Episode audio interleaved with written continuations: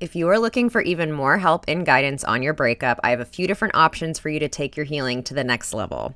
I have four different online courses depending on what stage of the breakup that you're in, from beginning all the way into moving on after heartbreak.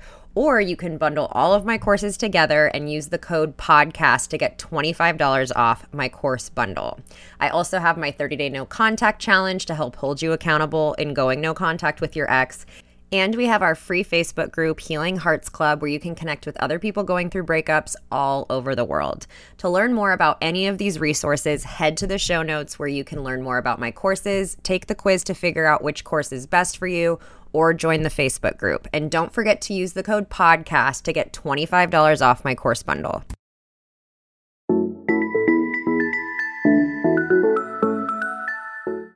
Welcome to the Heal Your Heartbreak podcast with your host, Breakup Bestie, aka me, Kendra. Breakups are hard, but you don't have to do it alone. Each week, I will be taking you through a different topic as it relates to breaking up, healing from heartbreak, growing in your single life, dating, and getting back into happier and healthier relationships. The goal of this show is to provide support, hope, tips, and to remind you that above all, this too shall pass. Welcome back to another expert episode of the Heal Your Heartbreak podcast. Today, I have a very unique guest on, and she actually reached out to me and asked if she would be a good guest for the show. And, and once I heard her expertise, I knew I had to have her on. But today I have Olivia Hill, who is a stand up comedian, writer, and producer in Los Angeles. She has performed all over the country. She's been featured on BuzzFeed and is a member of the sketch group Try Harder Sometimes. She also produces the variety show Philanthropy TBD. So, we talked all today about how to utilize humor when it comes to healing. We talk a little bit about, and you hear me talk about how I think humor is a really important thing to be consuming when you're going through a breakup. It's a great distraction. It brings some levity to to it all, and it's just a great thing to be putting your attention into. But we also talk about how we can use humor. Well, first of all, we talk about how humor is it's something that we all I think sometimes gravitate towards, but a lot of the times we stop ourselves from from making fun of a situation or making light of a situation because we're supposed to be sad or we're supposed to be mad. So she talks a lot about how a lot of this is just allowing ourselves to find the humor in things and not putting so many rules around our feelings we also talk about how to find humor in situations and how we can just look at life as the kind of like ridiculous thing that it can be sometimes, how we'll just be such happier people and, and won't take things so seriously. I want to preface this by saying, just because I'm bringing on someone who is talking about how to find humor in something, by no means does it indicate that you shouldn't feel the the tough feelings too. I used to be someone who was so I had such a hard time finding humor in things. If someone tried to point out the humor in something, it was it was not something that I wanted to hear. I, I just took life very, very seriously for a really long time. And I think a lot of this we find in hindsight, but you know, it's we look at like ridiculous things we did in relationships, like how many sacrifices and how many things I went along with because I just wanted to be in a relationship, or how many crazy things exes have done or said, and how at some point it was devastating in the end of the world. And then as time passes and I get more perspective and I get more distance, I can laugh about how insane that was. And I use the example of, no one wants to experience a bad date.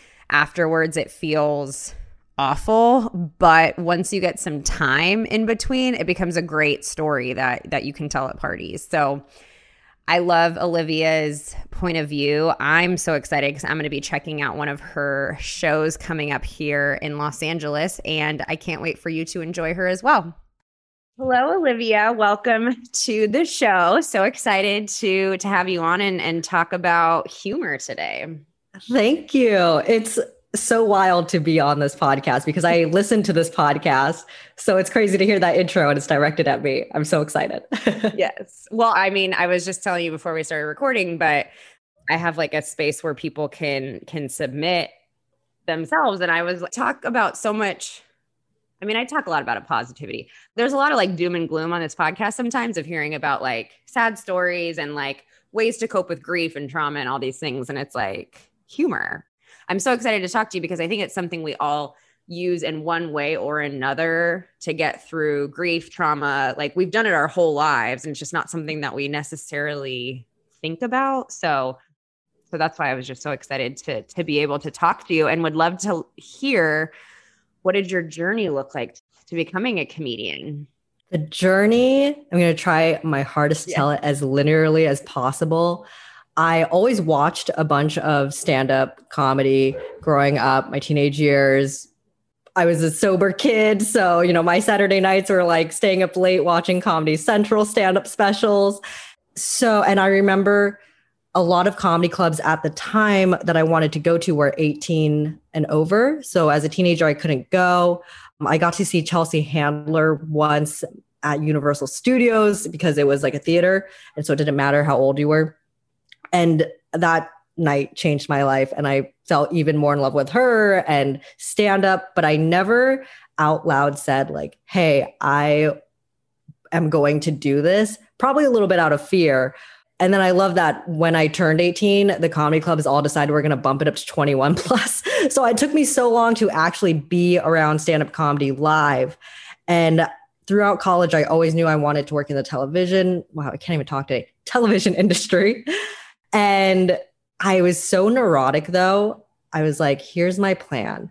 I'm going to take some time off before I have to do the 10 year grind in LA. I'm going to go move to Hawaii and the silver lining, even more so there, is that I'll start doing comedy out there. That way, if I bomb, I can do it there. Because if you can't bomb in LA, they'll they'll blacklist you from the entire industry which is not a thing at all but that was just where my mind was going so i remember always knowing that like you could get involved with improv teams. That was a great way to you know get on tv and practice your funny muscles and all that good stuff. And i had heard on the radio in hawaii that there was this improv and stand-up comedy night at this wine bar. And the first hour was improv second hour was stand-up. And i didn't have a car so i had to take the bus. I forget that buses stop a lot by nature. So i got there late missed the improv and got to what was basically an open mic. And I was like, cool, I still love stand up. I'm going to watch this. And I remember realizing at that open mic, I was like, oh, I could do this. Like when you see open mic comedy, you're like, oh, the barrier for entry so low. So that's why when, when you said like the journey, I'm like, well, it's a pretty easy door to like push through. It's like those swinging barn doors. You're like, I'm here, I'm in it now. And then you catch the bug. And I actually, I didn't even go up that night. I went back home, prepared a five minute set, went back the following week and killed it because I was so well rehearsed because I thought that's what you did also. I thought you had to have it memorized. And I had a great set and the bug bit me. And since then, I've definitely bombed on stage a handful, if not many more so times, but I've been doing it ever since. And it's my happy place. That's awesome. Honestly, like, if I have to think about the scariest thing to ever do, it would be stand up comedy for, for me personally. And it's so funny because my parents are like, that's their fun thing. They go to the improv for mm-hmm. to watch comedy. Like, I grew up watching Whose Line Is It Anyway, watching their them do improv. And so I feel like growing up in that, I like feel like I watched a lot of stand-up comedy and I always thought like, man, not only do you have to like get up by yourself and perform, but like it's not like a play where the next day you read a review, you mm. hear it right yeah. there. Like you're either making people laugh or you're not. So that yeah. seems like it seems like something where you have to be so passionate about doing it that it kind of helps get over like all of those potential fears. I think that's a lovely way to highlight the pro of that aspect. But I yeah. also think that maybe you might understand this part too is that the darker side to it is that it's immediate validation. And that alone can be addicting in a very addicty way. And speaking as someone who's sober now, I see how that kind of tick plays well into chasing, you know, the highs of laughter, you know, because it is immediate. I yeah. remember I also like I worked in the kitchen of a hotel restaurant once and the chef said, "I love being a chef because I can get immediate validation. If someone likes the food, they like it." And I feel like stand-up comedy it's even faster. Yeah. You know? So no, I get it. It's, it's hard and even like if I have like a day that's like I'm posting stories and I'm like low on DMs, I'm like, they hate it. Like, you know, it's like, it is hard. It is hard. And that's actually, it's so funny you say that because I was literally journaling about that this week. I'm like, man, the instant gratification is something, well, and I'm sober too. So it's like, mm-hmm. we literally live for instant gratification. Yeah. Yeah. And it's something, you know, you got to work through. And it's, that's so funny that your mind immediately was to they hate it. I'm like, no, Kendra, like keep doing everything. We love it. I love it so much. And I think on the other side of that, it's so nice to hear that because if I was in your shoes, I would think the same thing. But as someone who enjoys your podcast, enjoys your work, I'm just like, oh my God, if I DM her, she's so busy. She's not going to respond to me. Like, you know, I know the different perspectives on things, right? Mm-hmm, mm-hmm. Well, I guess this is like a twofold question as you've progressed in being a comedian, how has that specific career i think like no matter what kind of career we're in it really helps us work through some things personally especially like in a job like that.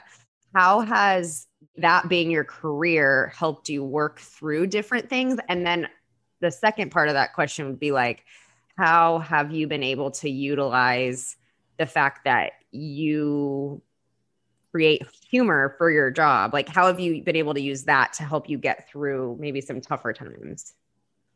So the first part of that was how no, it's okay. Uh, because I they kind of play into each other I want to map this out correctly because, you know, honestly, in 2016, 17, I had just moved from Hawaii to Los Angeles, had been here for a few months, was doing stand up in Orange County and, and LA. And I went through a breakup and I had just gotten a new apartment in Los Angeles. So now I was going down West Orange County. And in Los Angeles, there are so many open mics, shows just going on any given night of the week that there was this, you know, such hustle and grind culture of stand up comedy that you need to be going to three mics every night you know, when I was in Hawaii and saying I was going to move to Los Angeles, everyone was like, you better, you know, you better start going like five mics a night. And it's post pandemic, it's like, that was insane. Like I wasn't yeah. sleeping. Like, and also I was drinking back then. So it was, I had a 40 hour, uh, week 40 hours i can't even say it that's how removed i am from like corporate america but i had a full-time job and then was doing stand-up right after in a lot of open mics or at bars the whole thing and at the time, though, going through a breakup, I was like, well, I don't want to go home and be in my bedroom alone thinking about these thoughts and thinking about the sadness. So lucky me, I can go to three different spots.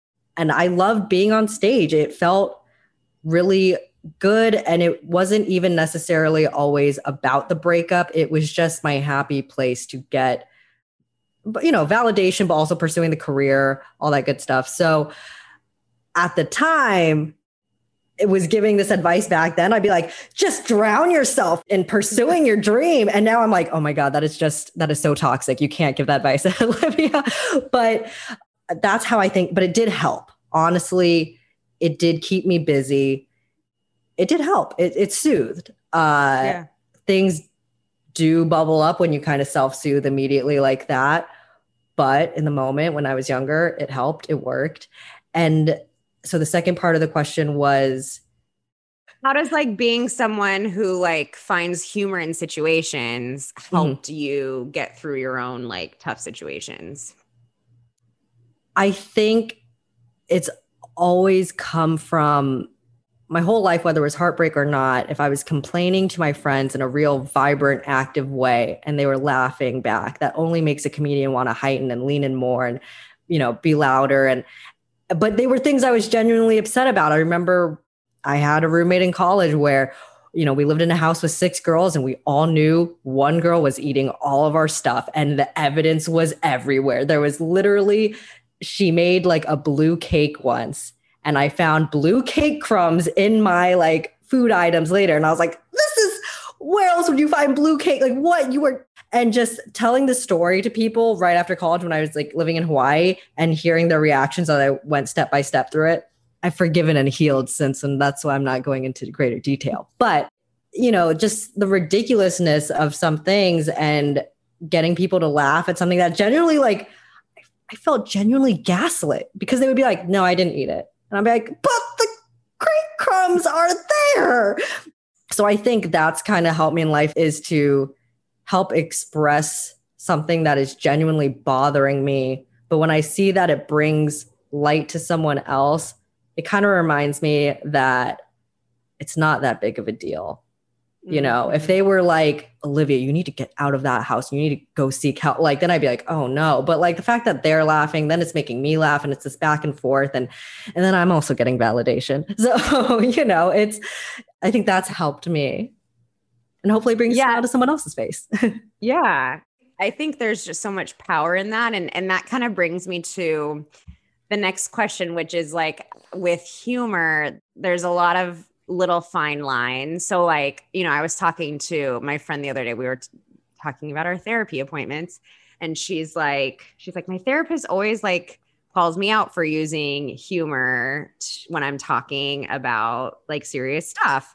So I think there's like a few different fine lines that we navigate, but you kind of touched on that one is like, how have you been able to be like, okay, I actually really need to be serious to like talk about this deep seated thing. Like, how do you prevent yourself not from jumping to like making light of it or making a joke or making like a skit on it? I think it just depends case by case. And I personally hate that answer. I hate when people are like, it's a case by case situation. I'm like, no, give me the black and white. But I do know for that specific example, when I started therapy, and I've had the same therapist for the past few years now because she is so wonderful, I never want to let her go. When I started with her, she knew that I did stand up. She knew that I was producing shows and involved with all this. But, you know, one, I was paying her. And two, I was just like, I'm literally here for self help. I am not here to run bits. You know, like I can go to an open mic after this especially yeah. pre-pandemic days in Los Angeles, there were literally open mics at like noon. So like I was like, I can literally do the session and go somewhere else for the funny, but like while I'm here with you, we need to get work done. And now that I've known her for so long, sometimes that more charactery side will come out when I'm angered or aggravated by something and kind of acting it out because I think that's now just me being comfortable with her. But before that, in therapy, I kind of shut it off and was like, no, I need to get to the root cause of things that are troubling me. In terms of not turning things into a sketch immediately, I think that, you know, even if you're not a comedian, you're going to have thoughts. And if a thought makes you laugh, you can't just suppress it and be like, you can't laugh at your grandma just dying. You know, if, if yeah. there was a funny thought about it, you know, like and I say that because my grandmother just passed away. And it was the same thing where I didn't immediately think, oh my God, how do I put this in my new 20 minute set? I was like, I'm grieving, I'm crying, I am going through it. And now that some months have passed, yeah, I'm working on some material. But, you know, like it'll come up naturally. I think about emotions and reactions to things like lava where the bubble is going to reach the surface. It just depends on which one is bubbling and popping at the top. And if a and it's just like conversely, if you have a negative thought, you're not supposed to just be like, get out of here, negative thought. I'm not going to think at you. Like you're supposed to let everything pass. And so you have to allow when the funny thought comes up too. And if the funny thought comes with, oh, that'd be a good sketch, write it down. You know, maybe yeah. you'll make it one day. Yeah. No, that's actually such a good point because I think there's like all these arbitrary rules we place around breakups, death, trauma. And, you know, I think up to a certain extent, maybe some of the like guidelines make sense, but there's nothing to say that, like you said, like something might be funny right after a breakup. And it's not mm-hmm. like, I tell people this with like when you're happy after a breakup. Just because you're happy doesn't mean like, oh my God, I, can't I shouldn't be happy because I'm going to be sad in, in 10 more seconds. So, like, it's like, don't ruin your happy by thinking about when you're going to be sad. Yeah. And I think it's the same thing as like, you're allowed to laugh right after a breakup.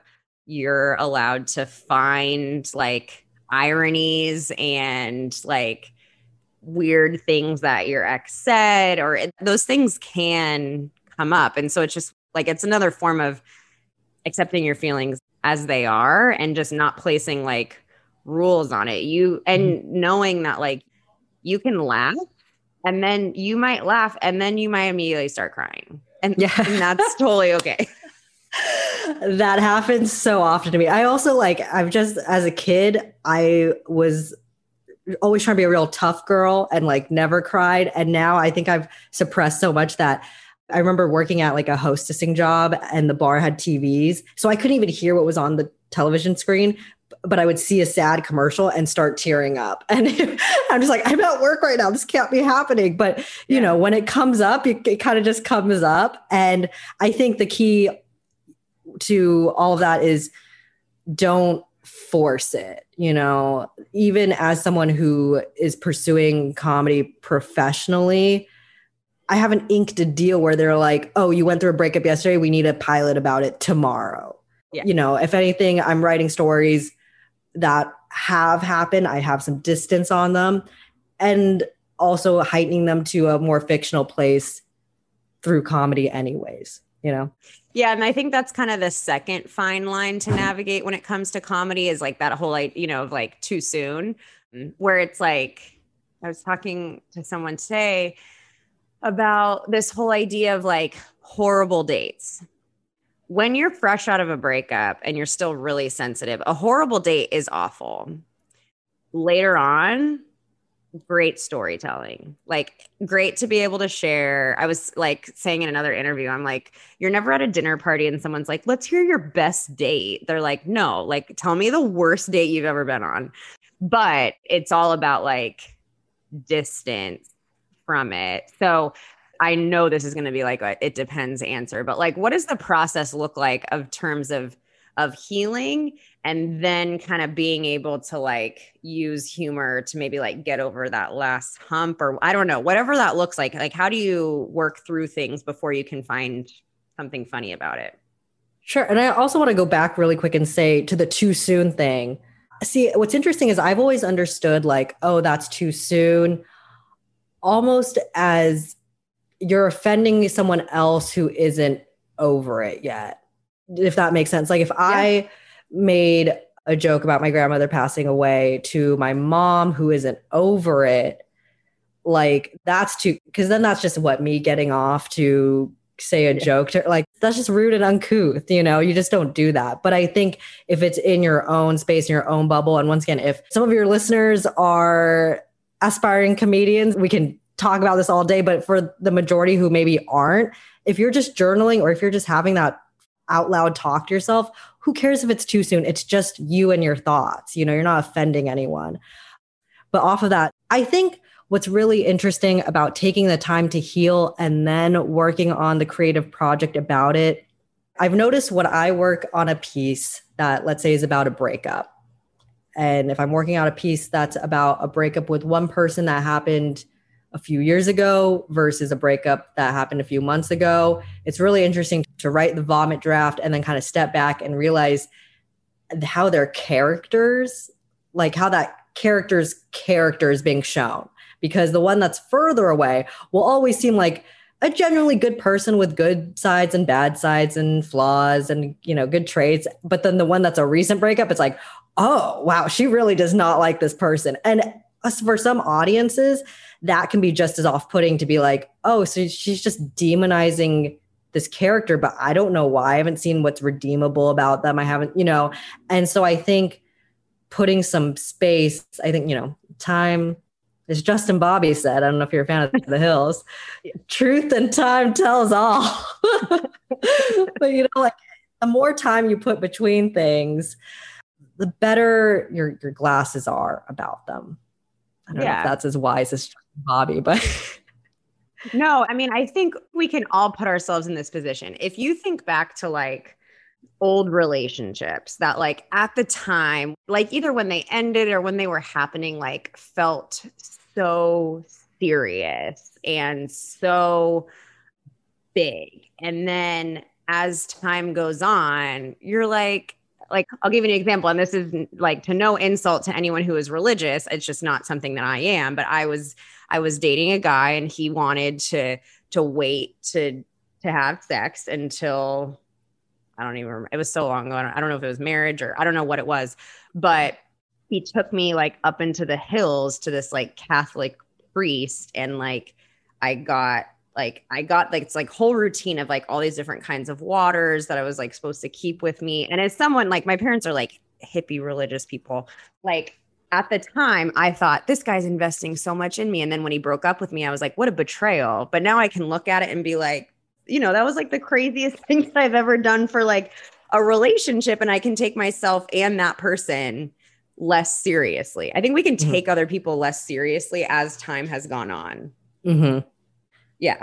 Like it it's just so funny how a situation feels so big and I get this too when I'm when I'm journaling is like I will look at a situation that felt gargantuan at the time and now I'm like wow that was so small and so little and I can laugh at it now. I forgot where I heard this gem advice. It might have been from In Treatment on HBO, which is about therapy, but I think it's something like if you say the thought out loud, you'll realize it's not as crazy as it is in your head. You'll you'll be like, oh, that, why was I even afraid of saying it? It's it's no big deal. And similarly to writing things down, you can just see your thoughts, and you're like, oh, it's not that messy as as it is when it's all circulating in here. But one of my favorite quotes that I live by, and I think also plays into my point of view as a stand-up comedian, is this quote by Jules Renard, and it's look for the ridiculous in everything and you will find it.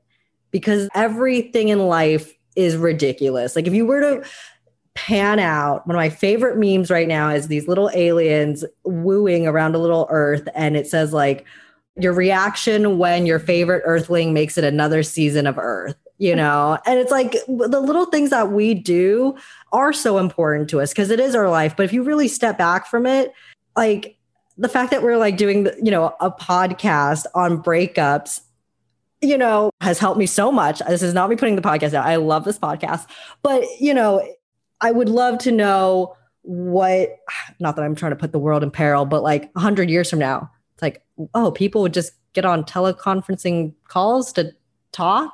If you were to look at that example, here I'll join you in your boat. That way we can both be canceled together. Is uh yeah, like all those waters and that's speaking as someone who is, I think, messed up a few water situations in church settings because I wasn't raised religious, probably drank the wrong thing at the wrong time, anointed the yes. wrong thing. Like, who knows, you know? And I'm also a very woo woo person where I'm also like speaking, like, I love you, water, so that way I can feel better. Like, it's all ridiculous, but it's, it matters to us. And if it helps us get through another season of Earth for our favorite aliens. This show is sponsored by BetterHelp. What would you do if you had unlimited time and energy? As you're navigating your breakup, I know your energy can feel low and it can feel really difficult to complete everything you need to in a day. When you're emotionally exhausted, it's especially important to be really clear on what your priorities are and where your energy should be invested. Therapy has helped me in the past figuring out where I should be putting my energy, whether that's career, friendships, relationships, events, which in turn has helped lower my anxiety because I don't always have to feel stretched thin or behind. Therapy can help you find what matters to you so you can do more of it. If you're thinking of starting therapy, give BetterHelp a try. It's entirely online, designed to be convenient, flexible, and suited to your schedule. Just fill out a brief questionnaire to get matched with a licensed therapist and switch therapists at any time for no additional charge. Learn to make time for what makes you happy with BetterHelp. Visit betterhelp.com slash heartbreak today to get 10% off your first month. That's betterhelp, H-E-L-P dot com slash heartbreak. Say goodbye to your credit card rewards. Greedy corporate mega stores, led by Walmart and Target, are pushing for a law in Congress to take away your hard earned cash back and travel points to line their pockets. The Durbin Marshall credit card bill would enact harmful credit card routing mandates that would end credit card rewards as we know it. If you love your credit card rewards, tell your lawmakers hands off my rewards. Tell them to oppose the Durbin Marshall credit card bill. And I think, like, I don't know, it's been really interesting just to be the witness to people's breakups. Like just to be like an, like a fly on the wall and hearing about people's breakups and relationship things and to hear about some of the things that people have been told and things that have been said and like the crazy demands that like an ex will be like I don't want to be with you but like you can't date anyone and like I need you to always answer my calls. And it's like, what? You know, it's like how ridiculous is that? And how funny that that is once you can get to the place where you realize it's ridiculous. And I think that sometimes is like the switch that we need to be able to see things objectively. I also think probably finding humor is the thing that can sometimes get your ex off a pedestal of just being yes. like, oh, wow, they did like not taking them so seriously and being and realizing they're just like another person that can really help you get them off the pedestal, which is a huge part of going through a breakup. Totally. And I think off of the fine lines that we were talking about earlier, I think 2021 today, the way Gen Z is running TikTok, it's a very self love place, even though they keep making fun of my side part, which is really rude but try to middle part. It's never going to work for me. I'm trying to make it work. I'm I'm giving into Gen Z. How embarrassing. I have no backbone. Like forget getting over a breakup. I just need to like become my own person. but the point is like, you know, we talk a lot about self-love even outside of the like heartbreak space and I think prior to that the collective consciousness was all about like slamming your ex immediately after a breakup and pointing out what's wrong with them. And, you know, I don't want my stand up to be so one sided like that, where it's like I'm coming to the stage with all these grievances about my ex. That's not funny. That's just like an unhinged therapy session. That's not They're that's like, not this comedy. Sad. yeah, yeah, yeah. And then and then I'm up there just sitting in it, you know. So yeah. I think it's cool that we're looking at it from a lens now of like how can you grow and, and become a better person. But at the same time, when you get to see the actual idiosyncrasies of your ex and laugh at them, not to like take them to the stake to be burned and tell everybody, like, doesn't this make them a horrible person? But just say, like, oh, yeah, they had no idea the difference between indoor and outdoor furniture. My goodness, you know? I think the most dangerous place we can be after a breakup is to think that our ex is like, I won't use this, but like not human. Like that there's some like God, that there's some like higher power to be worshiped, that everything they say is like an immediate reflection of your worth and like all of those feelings. And so I think those things we can find, it just makes them just a human it could mm-hmm. make it like can make them to seem like another human you meet on the street. And i think that's like another thing about going through a breakup is we get so scared of like i'm never going to meet someone like them. And you're like what? Like for me it's like what? You mean like a man who's nice and has a job and like treats you nicely? Like there's a lot of those out there you know? Yeah yeah yeah i think comedy is like a thing that brings people down to earth. Yeah definitely. Because it's just like that quote said, it's pointing out the ridiculous. Yes. And it's reminding us that we don't necessarily have to take things so so seriously. Mm-hmm. And you touched on it a little bit, but like I used to be really good at this. Like when I was like really bad at my drinking, mm-hmm. I would just make myself the butt of the joke because I'm like, I just am the butt of the joke. So I'd rather be the one that does it first. But how do you find humor in your own actions without making fun of yourself in like a self-deprecating way? When anyone starts anything, any hobby, interest, anything, you're not good at it. Even if you have a great night, you're not good at it. You're you're learning, you're growing. And I remember never did that joke again because it really was not funny. And my goal was to be funny.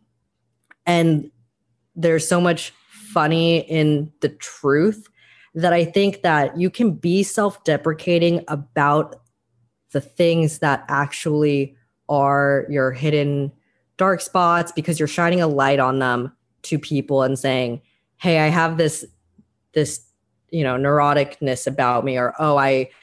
I always accidentally self sabotage at the most nice restaurants to get in fights with people over $50 pasta. I can't help it, you know. And I also think that like self deprecating isn't hacky and maybe not even like self deprecating where you're tearing yourself down when it's specific. When you can genuinely say, like, this is something that I do that I'm not proud of, but I'm also saying it out loud to better myself and not be this person anymore. I don't like this about me. So I think that's part of it. I would definitely agree because, well, what's coming to mind is like, like patterns in relationships. Like, oh, I'm someone that, you know, I had a long streak of like going with people who were emotionally unavailable. And I think sometimes there are really harsh realities that we have to come to. Like for me, the being with um, like I'm someone who goes after emotionally unavailable people. It's like a tough pill to swallow. But if I can kind of start it as a joke and like warm up to the idea of that being one of my patterns, I think that's like a lot easier. I think sometimes if we can make jokes about our patterns and our behaviors, it can be like a light way of taking it on and starting that awareness. So then we can like actually start working through it. Yeah, I used to really get frustrated when when I was working on getting sober or working on any aspect of myself that I didn't like. And I'd be like, I don't I don't like this about myself. People would always say, well, you know, the first step is admitting, or it's it's so good that you at least know that about yourself. And I would get so frustrated back at that because I was like, but who cares if I notice that? I need to fix it. I need to change it. I, you know, I was, it was like, it's just the thought right now. It's not action yet. But now that I've actually gone through some things that I've changed about myself, I do realize the importance of taking the first step and admitting, oh, yeah, I do this thing. And with the emotionally unavailable people, and I think that's another thing, like self deprecating, it would be different if you were saying some blanket statement like, oh, I always go after emotionally unavailable people, so I'm dumb. And it's like, what? Yes. Well, yeah, you know, versus like, like yeah, oh, or like saying I'm I'm a bad person versus like I did something bad. You know, it's like yeah. making those generalizations. Right, right. And it's a complete like just attack of your whole character. It's like, no, it's just this one thing that you do, you know, and that you you've now said out loud that you're aware of. So step one. Another thing, and I want to make sure I don't forget to say this, I think some big thing that can come with breakups is this amount of shame, whether that's shame of how did I fall for this person that hurt me so bad, or you're blaming yourself for the breakup. How could I have done this? I honestly like, so when I was drinking, I had like a couple really, really horrible just situations happen, like really traumatic situations happen. And I remember I was in a recovery meeting and I said one of the things out loud, and literally, like, everyone in the room burst out laughing. And, like, I remember it so vividly because it was the first time something felt really light. If it was the first time I felt like a lightening of the load mm-hmm. for me. And mm-hmm. the more of those situations I have, like, the more I was able to drop that shame like that i had the same experience with like the abusive ex-boyfriend when i was able to like share some of the crazy things that i did like paying for him even after we broke up and just like all these things and people laughed it was like okay that's not sh- like no one's gonna laugh at something that's really shameful you know like so just being able to like get that kind of reaction from from other people can take away that shame yeah. And I think that so much of comedy, whether the piece in question is about shame or not, sometimes things are funnier to people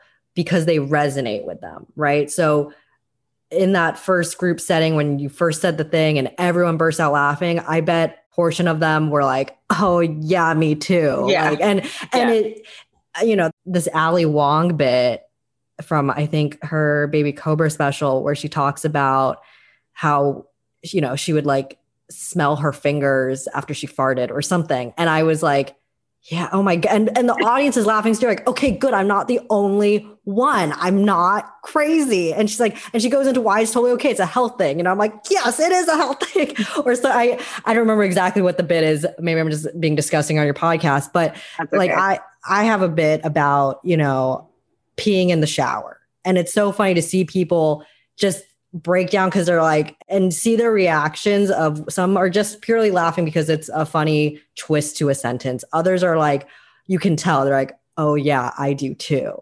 And it's Well, and they're way- like looking at like the people they came with to be like, are we all laughing because we all do this too? You know, it's like a way to find because it's not like you would be in like a groups like it's rare you would be like with your friends and be like, how many people do this? But if you like make a joke about it, it's just like it's this unassuming, like unintrusive, unassuming way to help normalize something you're thinking or you're feeling.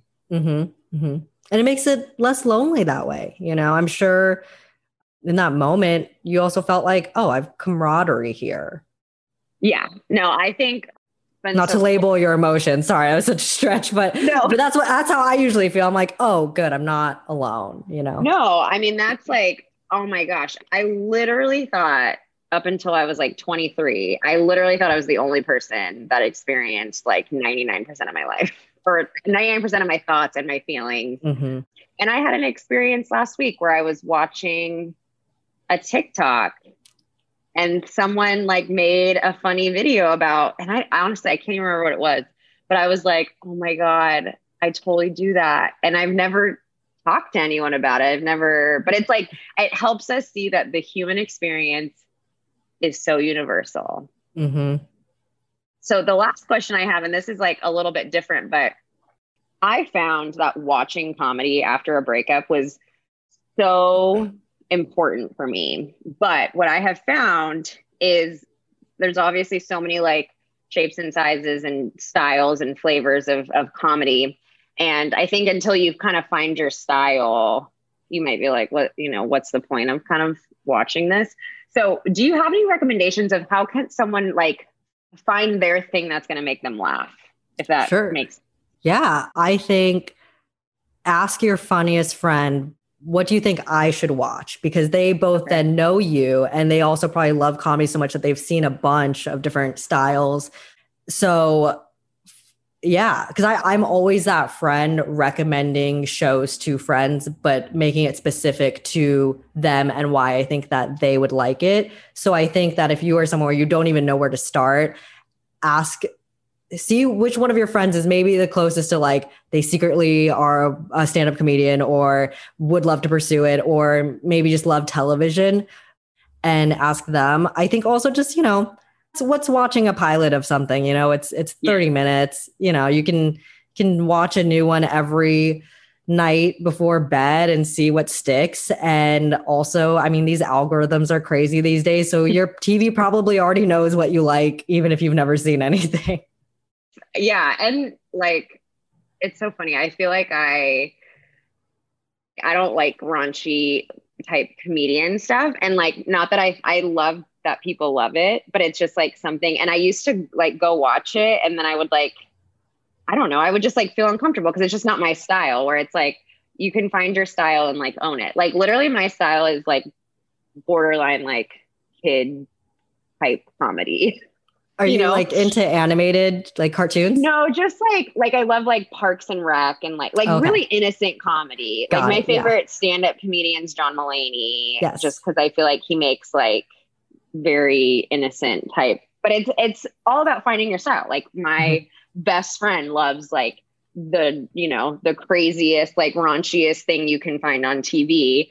I also get really uncomfortable really easily. Like I have like the contagious awkwardness thing. So there's a lot of stuff that I'm just like, I feel more uncomfortable watching this than I'm laughing. So Right, right. And I think, you know, from like a critical theory standpoint, if I can even say that, raunchy humor really dominated for a very long time. If you look at the demographic of straight white guy who is writing, producing, and creating it and starring yeah. in it. So the fact that there are more diverse voices coming to the stage now and it seems to only be growing, which is great.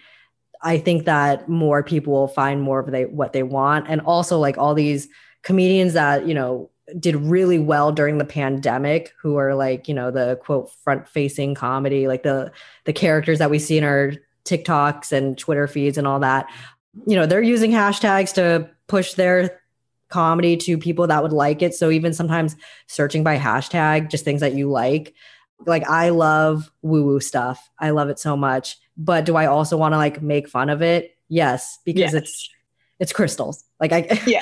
you know like and and i think that like that is an angle into it. And same with you know i really do i was in a perpetual heartbreak loop for the past like two years which is why you know i found this podcast and wanted to be on it. But uh, that is something i also want to make fun of is just like the girl who cannot get over the same freaking guy forever you know and that's because there are millions of us out there it's a human condition sadly yeah and I mean, there's just so many ways to to laugh.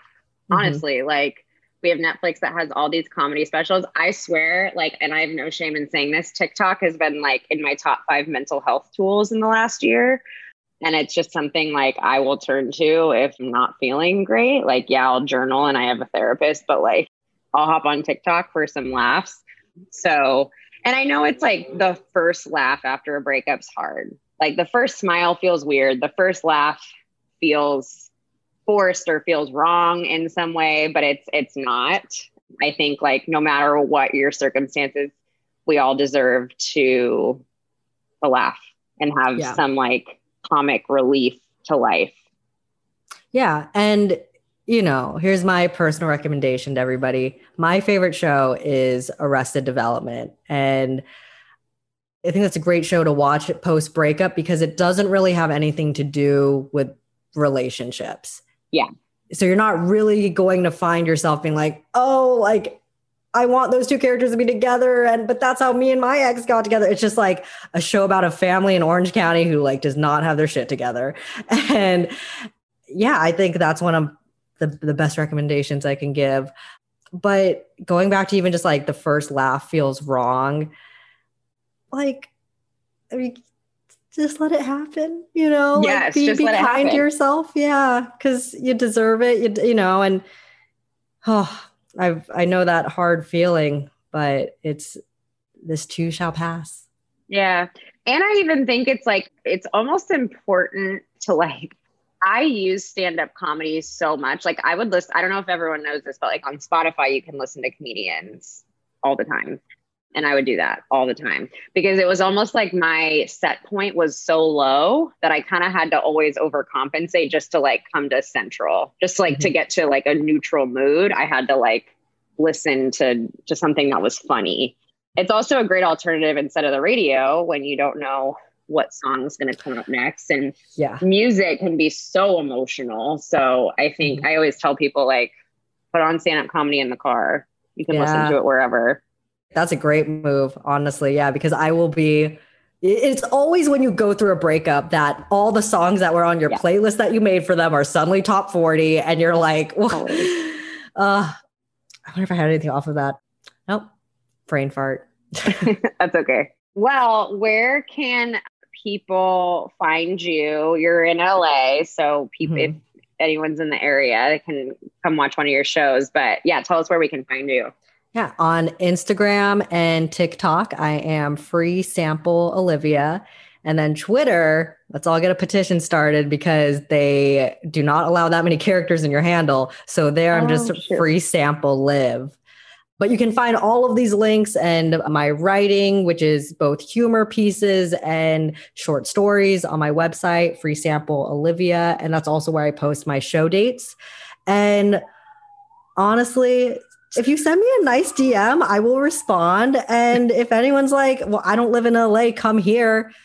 I'm vaccinated. The world seems to be opening up. Let me know. I'll, I'll come do a show in Idaho. Yes. Yes. Let's get you to Idaho. Well, I will put your website in the show notes too, so people can click there. But thank you so much for for coming on and sharing your like very wonderful expertise in comedy. So yeah, hope to to be able to talk to you again soon. Yeah, thank you. I hope you enjoyed today's show. If you loved it, I hope you'll leave a review and share with your friends. If you're not already following me on Instagram, head to at your breakup bestie, where I'm sharing new content almost every day. To join our Facebook group, Healing Hearts Club, where you can connect with thousands of people from all over the world going through breakups, head to the link in the show notes.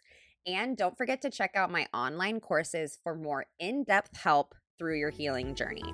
I always end these episodes the same way, reminding you to be nice to yourself, stay connected with loved ones, and the biggest reminder is that this too shall pass. I promise.